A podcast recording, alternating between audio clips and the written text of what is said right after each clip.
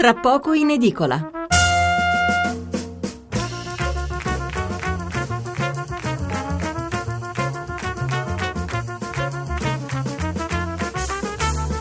Buonasera da Stefano Mensurati e benvenuti all'ascolto di Tra poco in edicola, la rassegna stampa notturna di Radio 1. 800 05 05 78 il numero verde, 335 699 29 49 il numero per mandare sms o whatsapp. Le aperture dei giornali di martedì 4 novembre sono quasi tutte dedicate al dibattito sull'economia e ai suoi riflessi sulla politica diversi gli argomenti che si intrecciano, a partire dalle audizioni degli esperti da parte della Commissione Bilancio di Camera e Senato, esperti che a vario titolo hanno espresso il loro giudizio non sempre positivo sulla manovra finanziaria del governo. In particolare Banca Italia ha eh, espresso perplessità sul TFR in busta paga e su altre questioni che analizzeremo tra poco. L'altro tema forte è naturalmente quello dei rapporti fra Renzi e le parti sociali. Dall'Assemblea degli Industriali di Brescia Renzi ha fra l'altro parlato di un disegno per dividere il mondo del lavoro e la replica della CGL non si è fatta attendere. Questo è il primo tema che affronteremo, poi ci sposteremo su un argomento che da molti giornali viene eh, sviluppato nelle pagine interne, nelle pagine della cultura, cioè la ricorrenza del 4 novembre. L'Italia entrò in guerra nel 1915, ma quest'anno il centenario è dell'inizio della Prima Guerra Mondiale, appunto 2014-1914. Dopo l'una affronteremo altri tre temi, la ripresa del mercato dell'auto, innanzitutto che in Italia ha fatto segnare a ottobre una crescita di oltre il 9%, un dato eh, chiaramente sorprendente in un periodo di crisi come quello che stiamo vivendo. E poi due eh, temi di politica estera. Prima la Siria con i reportage dell'inviato di guerra del giornale e poi gli Stati Uniti dove tra poche ore si apriranno le urne per le elezioni di medio termine con il presidente Obama che rischia di perdere la maggioranza anche al Senato e quindi di ritrovarsi a guidare il paese con le due Camere in mano ai repubblicani, all'opposizione repubblicana. 800 05 05 78 il numero verde, 335 699 29 49 il numero per gli sms. Tra parentesi vi ricordo che lo sciopero di 24 ore dei giornalisti del giornale radio si è concluso proprio adesso e che quindi a partire da luna torneranno in onda anche i giornali radio. Ma andiamo sulle prime pagine. Corriere della Sera, TFR in busta, i dubbi di Banca Italia. La Repubblica, TFR frena, eh, Banca Italia frena, Renzi c'è un disegno per spaccare l'Italia. Il Sole 24 Ore eh, ha un titolo in taglio centrale Banca Italia, allarme sul TFR in busta paga, Istat per due anni, effetti nulli sul PIL. E però il titolo di apertura è dedicato a una, uh, una, presa di posizione da parte del leader della Confindustria Squinzi. La manovra toglie freno al Paese.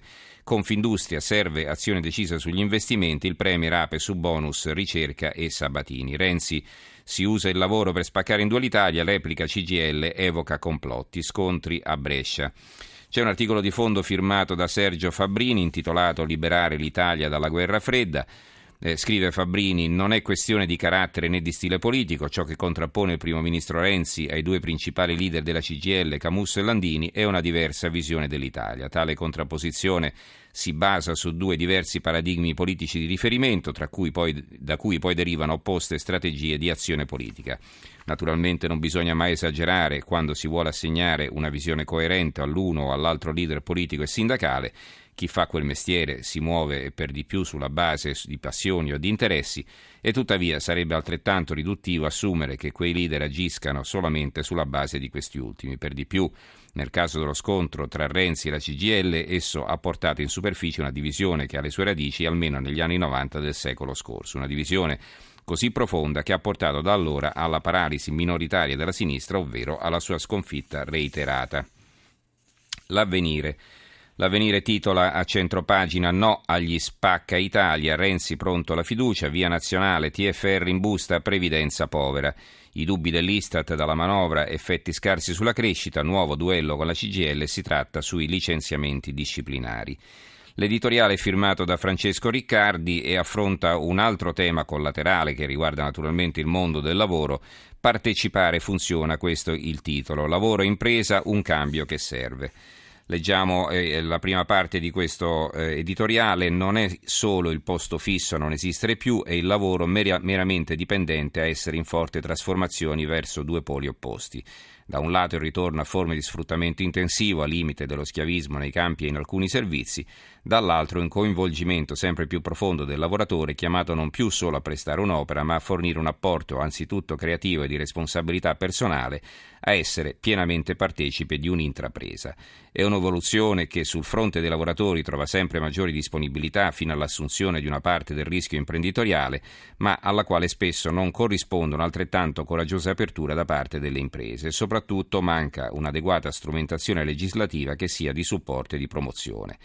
Due segnali provenienti da mondi differenti ieri danno il polso del fenomeno. Il primo viene da un grande istituto di credito come Intesa San Paolo, dove l'80% dei dipendenti ha aderito a un piano di investimento per complessivi 150 milioni di euro tra assegnazione gratuita di azioni ordinarie e sottoscrizione di nuove emissioni a prezzo scontato.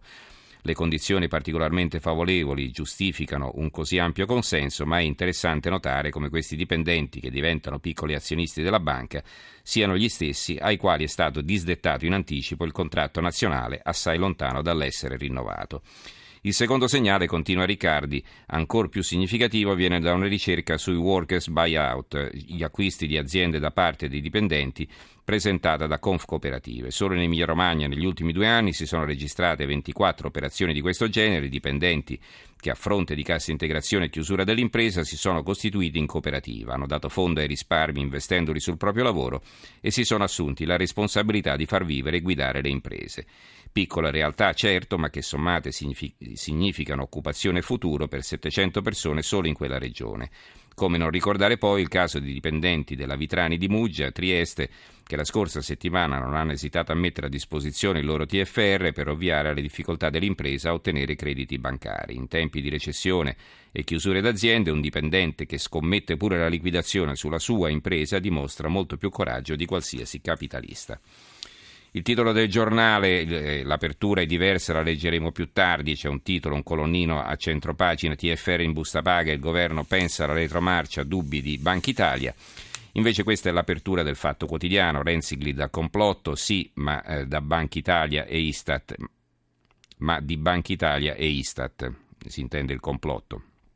Presidente del Consiglio Sempre più nervoso si rifugia dagli industriali bresciani, gli operai lo fischiano e lui replica, vogliono dividere il mondo del lavoro, ma Corte dei Conti, Istituto di Statistica e Via Nazionale gli bocciano la manovra. L'articolo di fondo è firmato da Marco Travaglio e, e naturalmente punta sulla politica più che sull'economia che nostalgia, nostalgia del Renzi che vinceva nel partito, nel paese, nelle urne europee, promettendo più democrazia, più pulizia, più trasparenza e più partecipazione per uscire insieme dalla crisi. Nostalgia del Renzi che non cercava scuse né alibi e si assumeva preventivamente ogni responsabilità. Se falliremo, diceva, sarà soltanto colpa mia.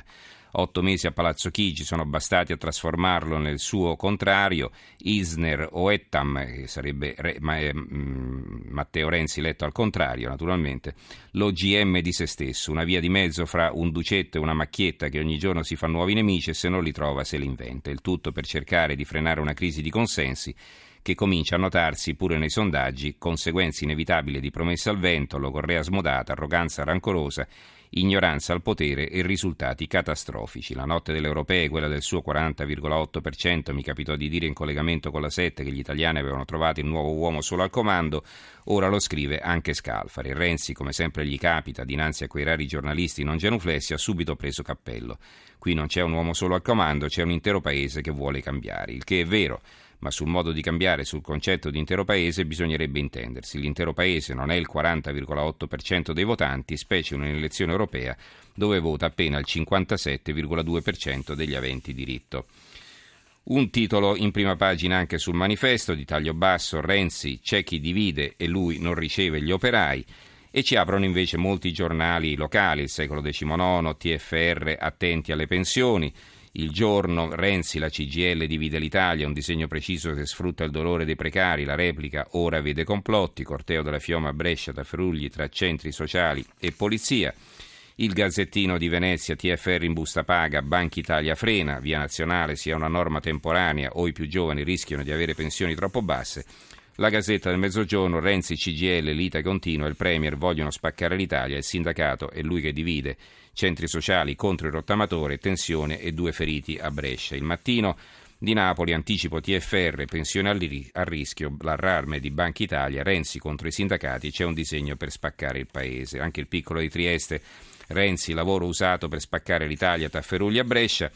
Il tempo di Roma invece apre, fa riferimento agli incidenti della scorsa settimana, l'operaio picchiatore, un amico non lo denuncia. Il sindacalista Fiomme, ferito da un collega e non dagli agenti, spiega voleva difendermi. PM indagano sul video del tempo. È stato individuato l'operaio che, come ha mostrato un video pubblicato sul tempo, sferra un pugno contro il delegato nazionale della FIOM Gianni Venturi Durante il corteo dei lavoratori della ST di Terni di mercoledì scorso, la Procura di Roma ha aperto un'inchiesta sui fatti. Da parte sua Venturi ammette: Conosco quell'uomo, è un amico e poi assicura anche non lo denuncio.